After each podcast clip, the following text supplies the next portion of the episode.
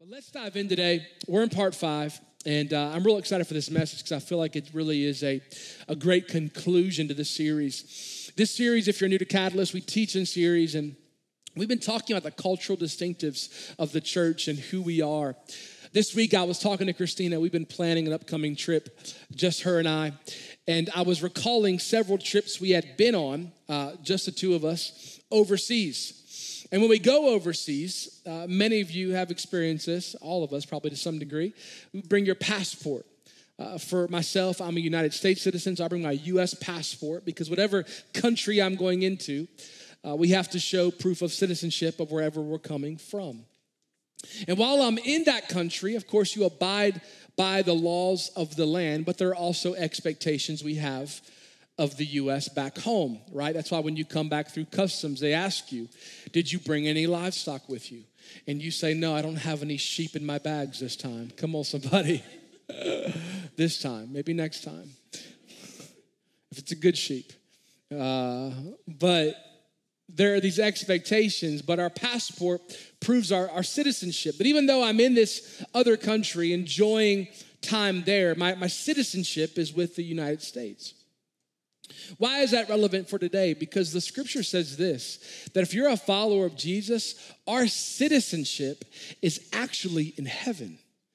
The Bible actually says we are foreigners on this earth, we are exiles on this earth, that our home is actually in heaven. And I know it's not something maybe you think about every Monday morning that uh, my citizenship's in heaven, but but my hope is this today is that you know, even as your pastor, most Sundays we're talking about from the scriptures practical ways to live out our faith on earth, and today will be no different. Uh, but but it's important to remember. Uh, I believe every once in a while that this earth is not our home. Can I get an amen? That that there is a a perfect uh, a place the scripture says in heaven where there is no sorrow, there is no tears. Come on, your favorite team always wins. Come on, somebody. Um, but but it, but but it's heaven. Our citizenship is there. But there are implications for how we live on earth with our citizenship being in heaven, and that's what we're going to look at today. So let's pray. Father, we thank you, God, for your word. It's a lamp unto our feet and a light unto our path. God, as we open up your holy scriptures today, Father, we know that you're speaking, God. Lord, so we just posture our hearts and our minds, our ears, our spirits to receive what you have for us in Jesus' name. And everybody said, Hebrews 13, verse 14. I'm going to read just three scriptures to start us off here. It says this the author of Hebrews writes, For here we do not have an enduring city. It's referring to where we're living today. It's not an enduring city, but we are looking for the city that is to come referring to the new heavens and the new earth, our eternity, our eternal future. Through Jesus, therefore, let us continually offer God a sacrifice of praise, the fruit of lips that openly profess his name. And do not forget to do good and to share with others, for with such sacrifices, God is pleased. So, the author of Hebrews is reminding these Hebrew Christians that this city's not our home.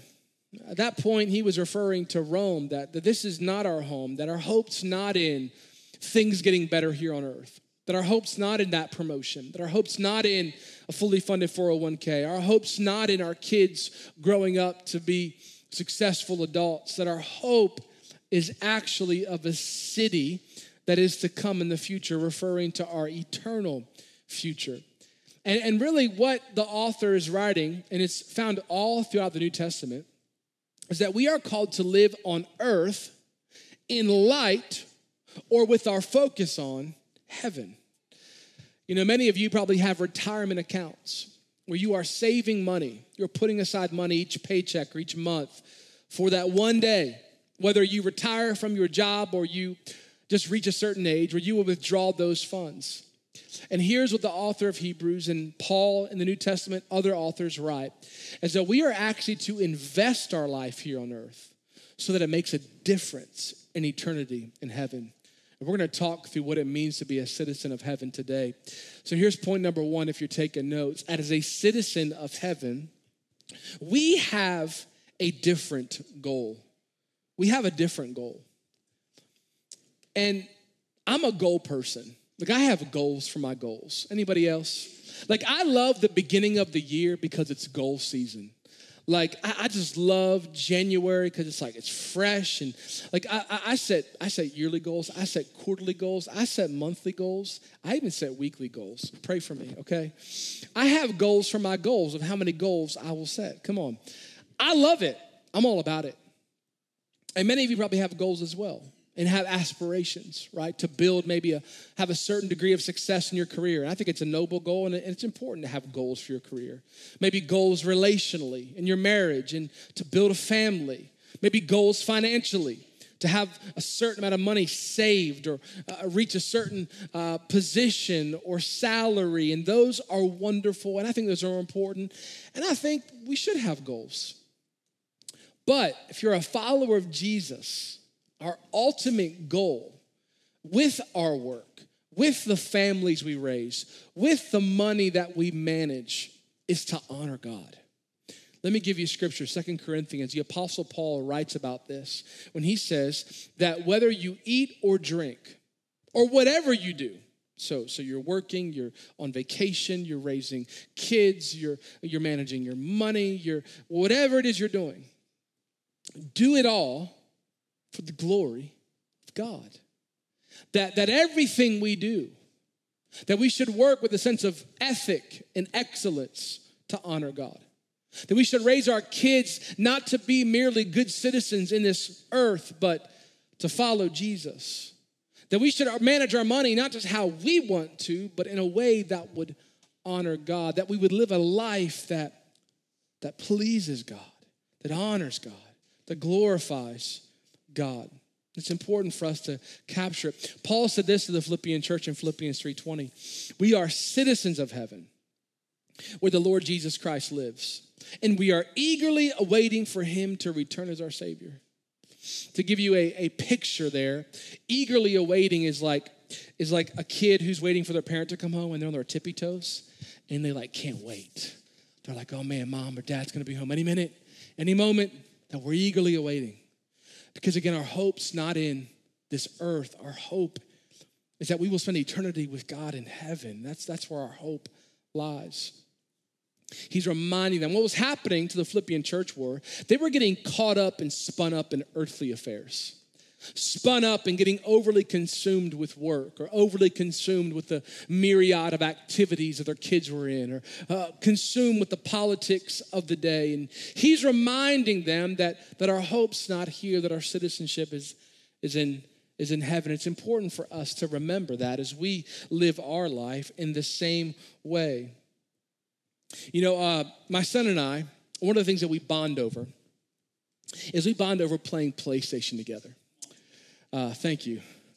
Uh, and and so let me give you a little bit of insight on how I parent, and don't judge me, but I want to raise my children to be functional, successful adults that other people want to be around. So um, I, I don't I don't go easy on them when I play video games with them. Because I believe this if you're that parent who always lets your kids win, your kid is going to have a hard time in adulthood.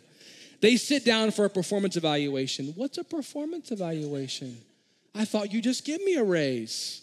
No, no, no. I, I teach my kids. No, life is hard. Come on, somebody. Right? You got you got to earn some things in life.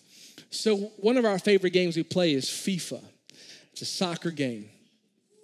And we were playing, we play FIFA. Oh, that's our kind of probably the game we play the most. And um, I smoked him. Like I, I just defeated him handedly. He didn't score at all. I had like 18 goals. I just kept scoring. I running it up, running it up, running. Up. This is life, son. Get used to it. Come on, somebody. Come on. You got to raise resilient children, parents. Okay. We get done the game. look over at him. Starts to get tears in his eyes. Don't, don't, don't. Oh, that's life. I'd rather him cry now over a video game than when he goes through a performance evaluation. Come on, somebody. You can tell that Christina's a more sensitive parent. Come on. I did feel bad, I'll be honest. I did feel bad after that moment, but only for a moment. Um, But I, but I, I pulled him aside. I said, hey, son, son, this is just a video game. Like, it's okay. Like, reset, boom, right? Never happened, right? This is just a game. We don't have to get all upset and emotional about a game. But but I, I was I was thinking about that, and if I'm honest, as I, as I was reading the scriptures this week, I don't know about you, but sometimes if I'm not careful, I, I can I can lose my joy over things that are temporary. Anybody else? Like, have you ever had like you had a bad meeting at work and then peace gone? Or you scroll your news app on the phone and you're getting all spun up over what's happening halfway across the world. And listen, I'm not saying we should not be moved by things or we should not not feel. But what I'm saying is being careful, like that we don't find ourselves losing our joy and our peace over and over and for these things that the one day will pass away. In fact, James says this, the brother of Jesus, that life is but a vapor. Like literally, it's here today, gone tomorrow. So let's keep that focus and keep that mindset that we don't lose our joy. Remember, this earth's not our home. Second Timothy 2, the Apostle Paul says this to Timothy. He says, Endure suffering along with me as a good soldier of Christ Jesus. It's always a great way to start a letter. Endure suffering. Thank you, Paul. Soldiers don't get tied up in the affairs of civilian life, for they then they cannot please the officer who enlisted them. Paul writes this knowing full well they would have had full knowledge of Roman soldiers. What was commonplace in Rome when a soldier enlisted, they were so committed to Rome, many of them didn't marry. Like their, their, their enlistment into the military was their sole focus for that season of their life. And Paul says, in the same way, you see these soldiers committed to the cause of Rome. We, as followers of Christ, are called to be committed to Him. I had a moment this week. I don't know if you ever had this happen to you, but I picked up my phone because I saw a text message come through. And I went to go check it to respond to the text message. The next thing I know, 15 minutes later, I'm in the black hole of Instagram looking at reels with like golden doodle puppies, because I have one. Instagram knows what I like, I guess. Or how to, how to not slice my driver in golf, because Instagram knows I need help. But have you ever had this happen before? You pick up your phone to do something, and the next thing you know, you forgot what you picked it up for in the first place. You're like, you're like 20 minutes into TikTok or next thing you know, you bought three things off of Amazon and you forgot what you were doing. Like, what just happened? I spent $87. Or you're like obscure, you're researching some obscure topic on the internet. You're like, what just happened here? And you forgot that you actually picked up your phone to check the text message in the first place. We can get easily distracted. Here's what the apostle Paul was reminding Timothy is be careful you do not get easily distracted from the main purpose of your life. I've seen in my years of pastoring, people allow a dating relationship to distract them from their primary relationship with Jesus. I've seen people have a baby, the baby they were praying for, and that baby becomes the center of their life, not the God who gave them the baby in the first place.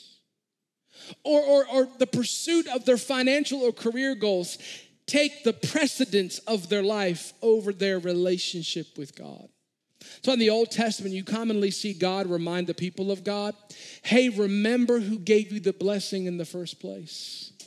Can I tell you what I've seen in our Western culture, what's commonplace, is we, uh, we sometimes will pursue the blessing over the one who gives us the blessing. And we'll make the career the center of our life, children the center of our life, or relationship the center of our life. And they are the blessings, not the ones who give the blessing. Those are good things. Careers are great. Family, wonderful. Dating relationship, go for it. But not at the expense of your relationship with God that we don't get distracted, we don't get pulled away, we don't get deterred from what is the main thing. One of the other things that can distract us or pull us away as well are, I would say, is pain in life. hard times. The Apostle Paul wrote this in 2 Corinthians 4. He says um, in verse 16, do y'all have verse 16, team? He says, We do not lose heart. He says, though outwardly we're wasting away, he says, inwardly we're being renewed day by day. So catch this, if you don't know this, the Apostle Paul was beaten, he was shipwrecked, he was imprisoned, he was betrayed, he was, he was left for dead. All of these things because of he professed Jesus Christ as Lord. In fact, we do know this from historical data. Paul was a very wealthy man and lost most of his wealth due to injustice. He was mistreated because of his faith and he lost most of his wealth. So he says, though outwardly I'm having a bad day, I'm getting beaten. I'm getting left for dead. I'm getting shipwrecked. Friends who were my friends for a long time have betrayed me. In fact, they even imprisoned me. One person tried to kill me. In fact, I had money, now I have no money. Watch this. He said, but inwardly, I'm being renewed day by day. In other words, he says, listen, there is no beating that can beat the joy that's on the inside of me. There is no amount of money that can take the peace that I have on the inside of me. Well, Paul, how do you experience all this? He says, I fix our eyes not on what is seen, not on the stress of life, not on the anxieties of life, not on the oppression, not on the injustice, not on the mistreatment, but what is unseen. For what's seen is it's temporary. It's here today, it's gone tomorrow. But what is unseen is eternal. Heard a story this week, and I had to research it to, to, to find out if there was truth to it, and there is. Did you know the only bird that has the audacity to attack an eagle is a crow?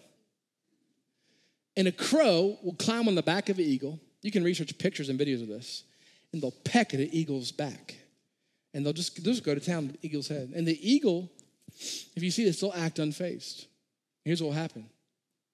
What the eagle does, the eagle just begins to fly higher and higher and higher and higher and higher until the eagle gets to a height the crow cannot breathe anymore. And the crow falls down. Here's what, here's what the Apostle Paul says he says, when life is really hard, I just keep directing my eyes higher and higher and higher and higher. You know, the Apostle Paul, I want to have a faith like him because he was the man who wrote, To live is Christ, to die is gain. Do you know what you can do to a man like the Apostle Paul? You can do nothing to him. you can do nothing to a man like that because it says, Go ahead and kill me. Because to die is gain. I'll be with Christ. I'll be a martyr. The church will advance. Oh, you want me to live? Oh, then I'll live for Christ. Then I'll preach the gospel. So you can't do nothing to me. Be me. Oh, would you? Because outwardly I'll be wasting away, but inwardly I'm being renewed daily because my focus isn't on this earth. My focus is not being out of prison. Oh, I'm in prison. I'm going to reach this jailer. Guess what? He's come to faith, and now I'm going to baptize his family. Would you keep me in jail, please? You can do nothing to a man like Paul because his eyes are not fixed on what is seen, it's fixed on what is unseen. So, how do we practically do this? Can I help you practically? What helps me? How do we fix our eyes on what is? How do we be like the eagle and we lift up high? Is prayer. Here's what prayer does Prayer reminds me that our God is far more powerful than our problems. When I pray, and let me, let me give you one step forward. The most, some of those powerful and effective prayers you can pray is when you pray scripture or pray the names of God. So we sung Jehovah, the first song, if you didn't know that. Look it up on YouTube. It's a powerful song because we sing Jehovah Rapha. So pray to God, our healer. So, God, I believe you can heal the sickness in my body because who you are is a healer. Pray the scriptures. Why we know the scriptures? Because when you pray, He's Jehovah Jireh, He's our provider. So if you have a need, God can provide. And the same God who provided manna in the desert for the Israelites is the same God who can provide for you. The same God who parted the Red Sea is the same God who can part your proverbial sea. So when you begin to just pray the names of God and the scriptures, they're powerful and they remind you of who your God is. And all of a sudden, those problems you're facing, they just seem a whole lot smaller. When you pray to a God who parts seas, when you pray to a God who raises the dead to life, when you pray, pray to a God who opens the blind eyes, when you pray to an all powerful, all knowing God. Point number one is we have, we have different goals. We live to honor God. Number two is we live by a different standard. The scriptures. Verse 15 of Hebrews 13, they said, let's offer God a sacrifice of praise. Sacrifice of praise. He talks about sacrifice because the Christians in that day were making sacrifices, but they were making some of the wrong sacrifices.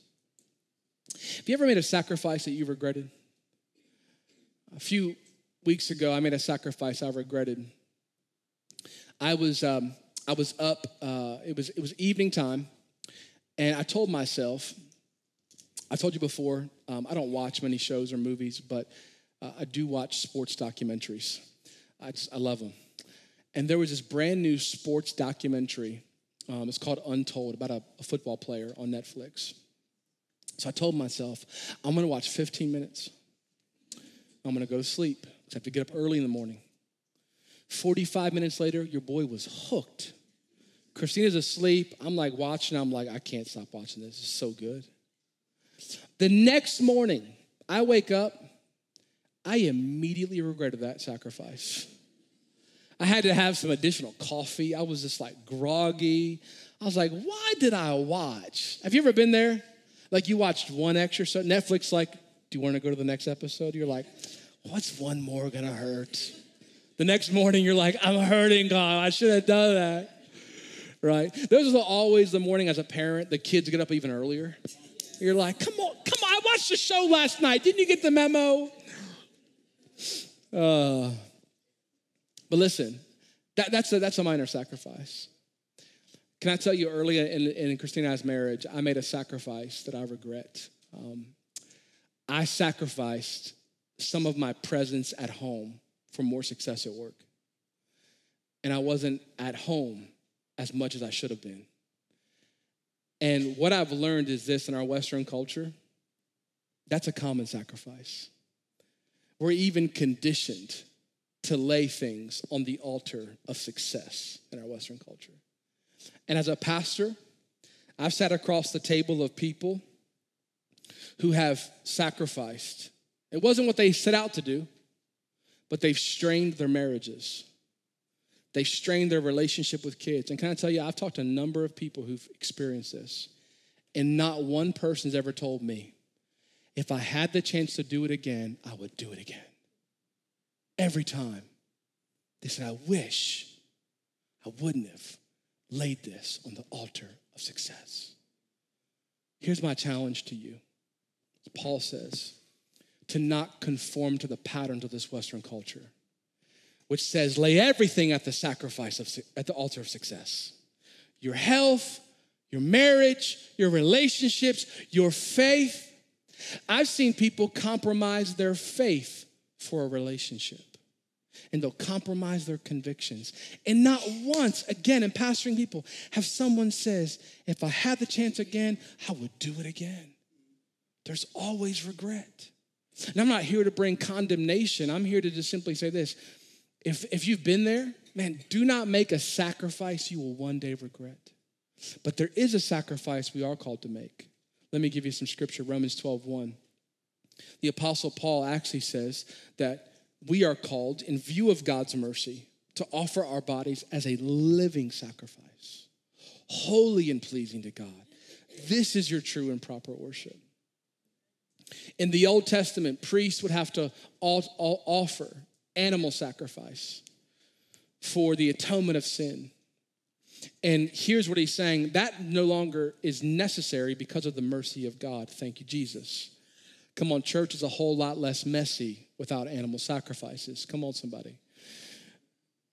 But he says, be a living sacrifice. Here's what that means it's the posture of a heart that says, God, not my will be done, but your will be done. Not my ways, God, but your ways. I, I want to be a living sacrifice. Several years ago, I watched a documentary on a, a fan base in the NFL. It's the first Sunday of NFL football. Uh, many of us, I see, there was jerseys in first service and second service. A lot of hope in the air this year because Patrick Mahomes lost the first game. Come on. We all feel hopeful right now. We're like, all right, there's hope for us. If you're a Chiefs fan, I'm not sorry. Um, I'm just, I'm sorry. I'm not sorry. No, but um, I watched a documentary on the Bills Mafia. You heard about this? The Buffalo Bills football team. They call their fan base, their, their fanatical fan base, the Bills Mafia. And these are like individuals who their life kind of centers around Buffalo Bills football. And they are committed. If you know the Buffalo Bills, like past 30 years, they haven't had a lot to cheer about. Last couple years have been good. But but they they they're, they're, they're, they're like, I mean, they're committed. Like the whole week during the football season, they are preparing for Sunday as if they're a pro player. Like they're like, okay, here's what I'm gonna grill out. Here are the beverages we're gonna have. Here's who we're inviting.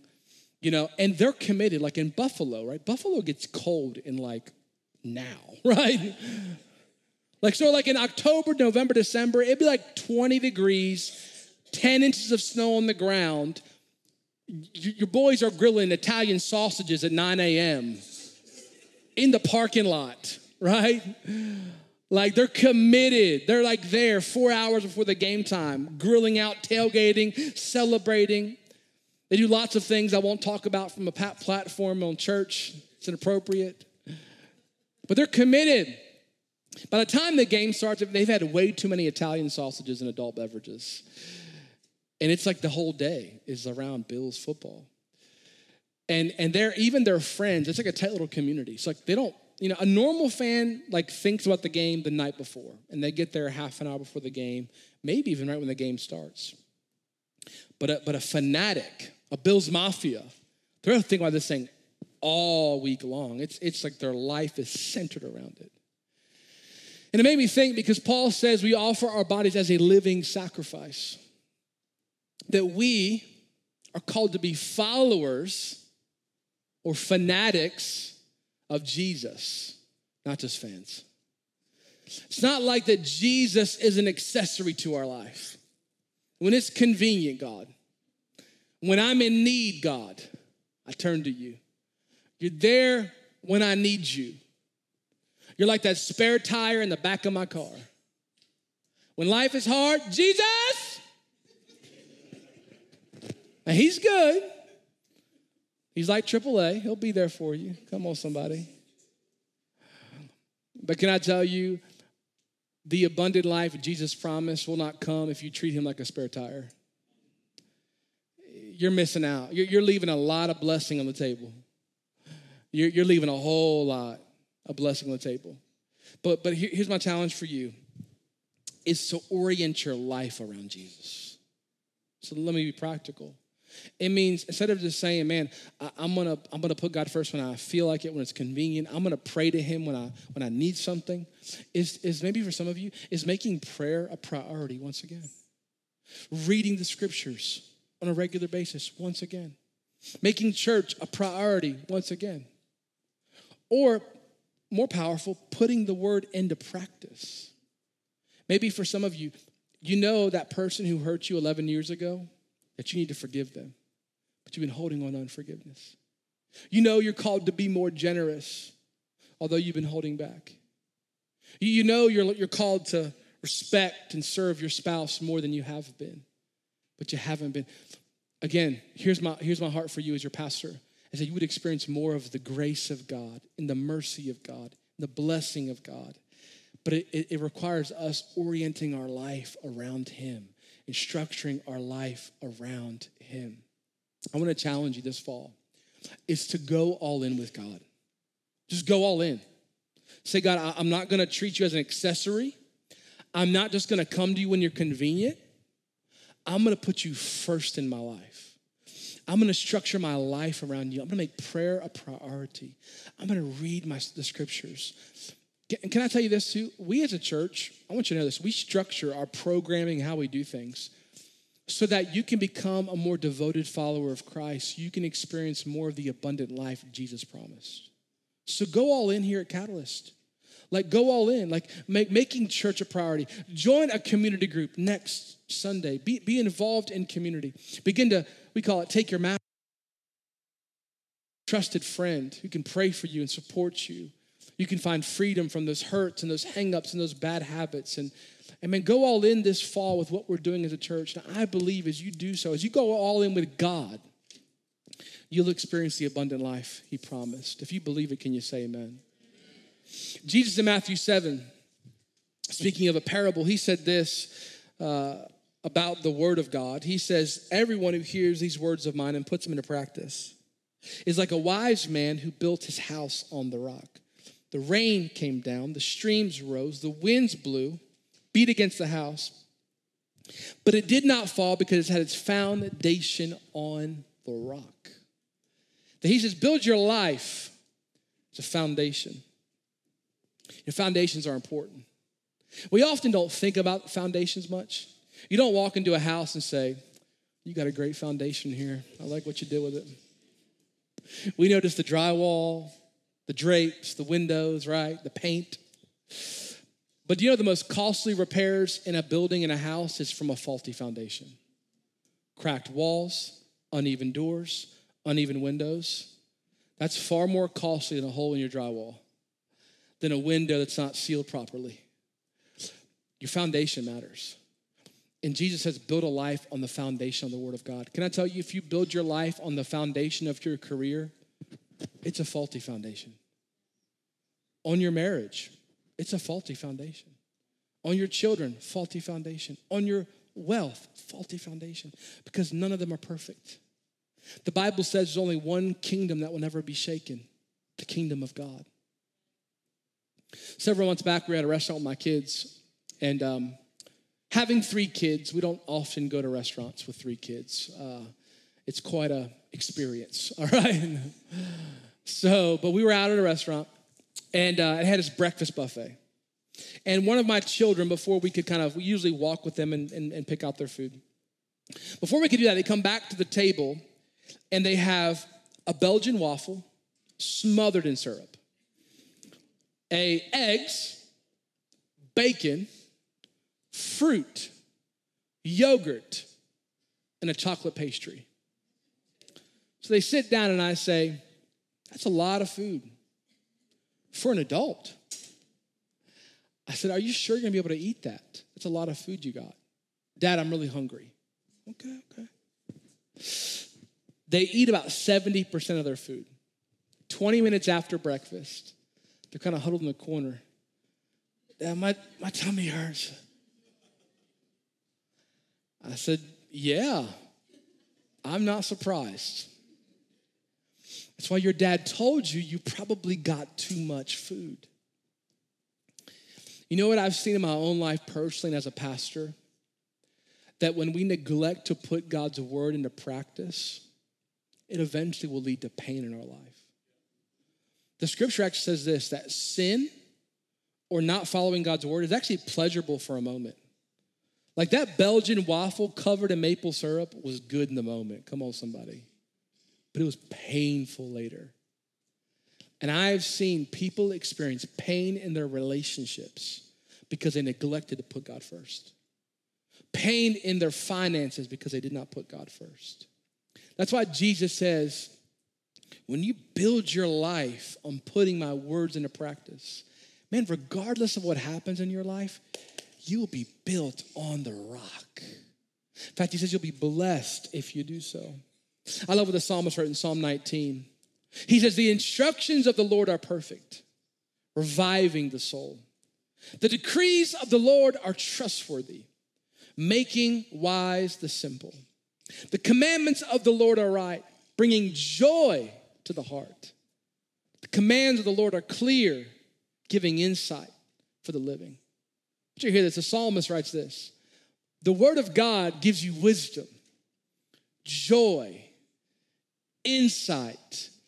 Like it's, it's, and the word's perfect, it's right. The word of God, it's powerful. My, my children love to play with Legos in our household. And Legos are far different than they were when I was a kid. Is anybody else in the room you're old enough to remember? For me, Legos came in a plastic like bucket, right? And there were no sets. It's like you just make it up as you go. And now they have these sets. I have a set up here this morning. And um, my kids love love these Lego sets. And they're like, they're pretty complex. They're like not simple. I mean, this one has 598 pieces.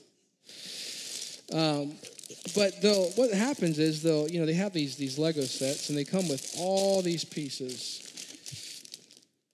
And you know, it made me think about life is a lot like Legos.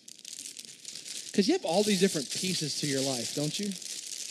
Like you have your your work life pieces, you know, all your coworkers and your career goals, and then you have your relationships, your friends, the person you're dating, or your spouse, and your kids, and then, then you got like your, your your your hobbies, those things that you do with the spare time you have, and then you have you know your faith and all those things, and you have all these pieces to your life. Well, my kids they put these Legos together. Legos now come with these manuals. Have you seen this? I mean, this is a book, okay?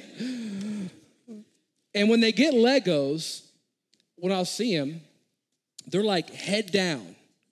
I mean, following step by step. They're like, okay, this goes there, this there. I mean, they're like studying this thing. This thing's thick. And it made me think about, because life, you're handed a bunch of pieces. And all of our pieces look a little bit different.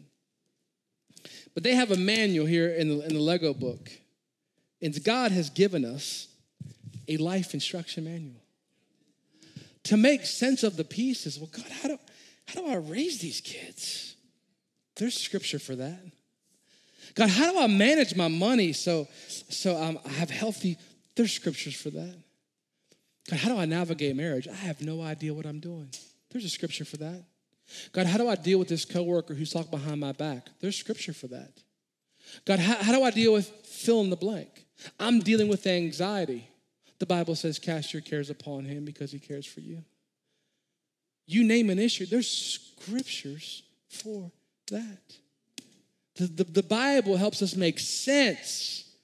What, what did the psalmist say? It makes the why, the, the, the simple wise. Gives us wisdom. I want to encourage you, be a person of the word. Be a person of the word. We have a different standard. Point number three, my last point is that we work for a different reward, referring to eternal rewards. Hebrews 13, 16 says that the sacrifices that we offer God, that God is pleased. I'll put these Legos over here to the side here. He's, he's, he's speaking to that one day uh, we will stand before God. And as I mentioned earlier, as a pastor, I want to help you navigate life as a person of faith, but I also want to prepare you for the life that is to come because the life we're in now is a vapor. And there's two judgments we will, we will face at the end of time. The first judgment is what's called a great white throne judgment. It's every person who's ever lived will face this judgment. If you have professed your faith in Jesus Christ, you will stand before God. And God will judge your life based upon the righteousness of Christ Jesus because you profess your faith in him. And Jesus, who had no sin, God will look at you as, with the same degree of righteousness. And he will say, Enter into heaven, into glory forever. And we will be eternally with God forever. For those who have not professed their faith in Jesus Christ, they will be judged according to their own righteousness. And the scripture is clear there is no one righteous, not one. So they will be eternally separated from God forever. And this is why it's so important. I mentioned that I spoke of this last week that we share our faith. that we are people who, that's why we're adding a third service. Because the Bible says this God wants no one to perish. Can I get an amen? God wants everyone to come in faith in Him. And it's a free gift, it's unconditional. The second judgment is called the judgment seat of Christ. It's a second, it's a reward-based judgment. Second Corinthians 5:10 speaks to it. Paul writes about this judgment that we'll face. We must all appear before the judgment seat of Christ, so that each of us may receive what is due us for the things done while in the body, whether good or bad. So we will be judged according to what we did with our life here on earth. It's reward based. We're entering into heaven. We'll spend eternity with God in heaven. But the degree of rewards we receive will be contingent upon our faithfulness to God's word in this life today, which is why how we live matters. When I was in school, there was a type of test that I disliked the most.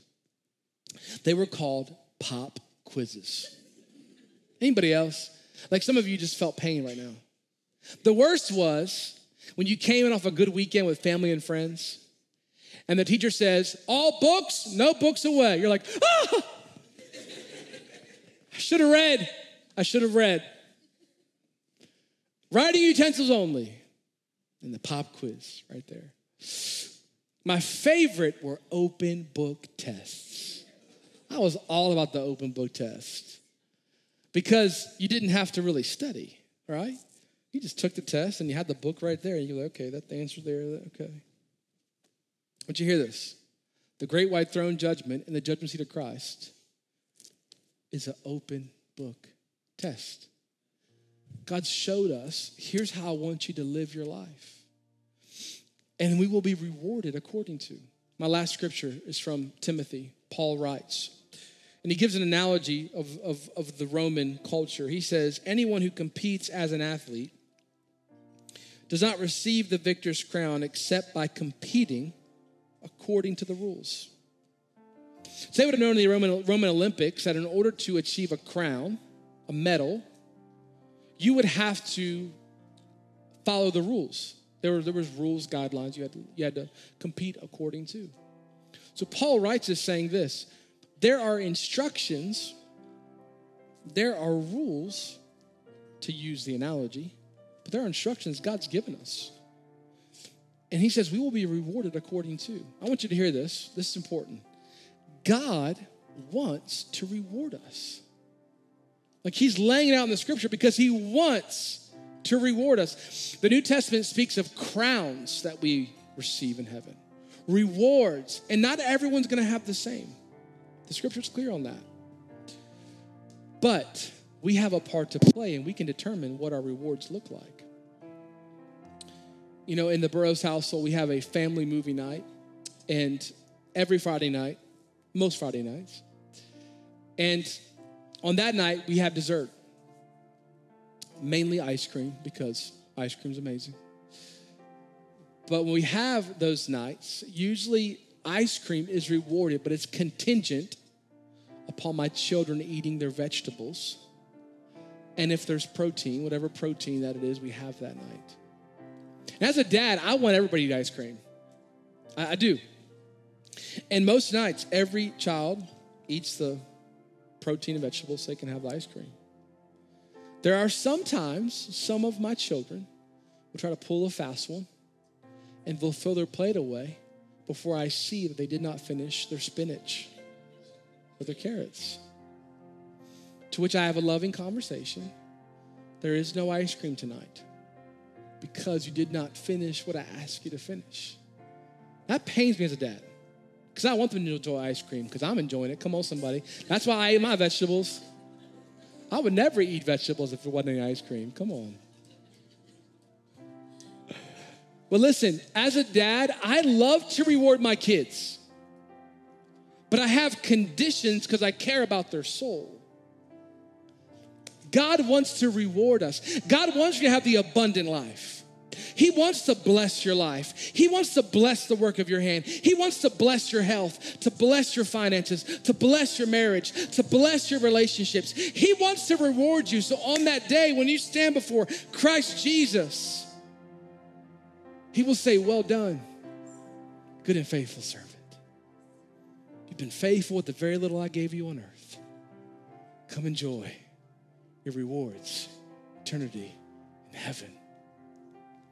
So, as we are faithful and obedient to God's word, as we read the scriptures, as we pray, as we forgive those who've hurt us, as we submit to the authority in our life, as we're kind and respected, respectable to the people in our life, as we repent of our sin, as we abstain from immorality, as we pursue paths of righteousness, one day we'll stand before King Jesus. My hope and prayer for you as your pastor is you'll be well rewarded because of your faithfulness to God here on earth. Can you pray with me, church?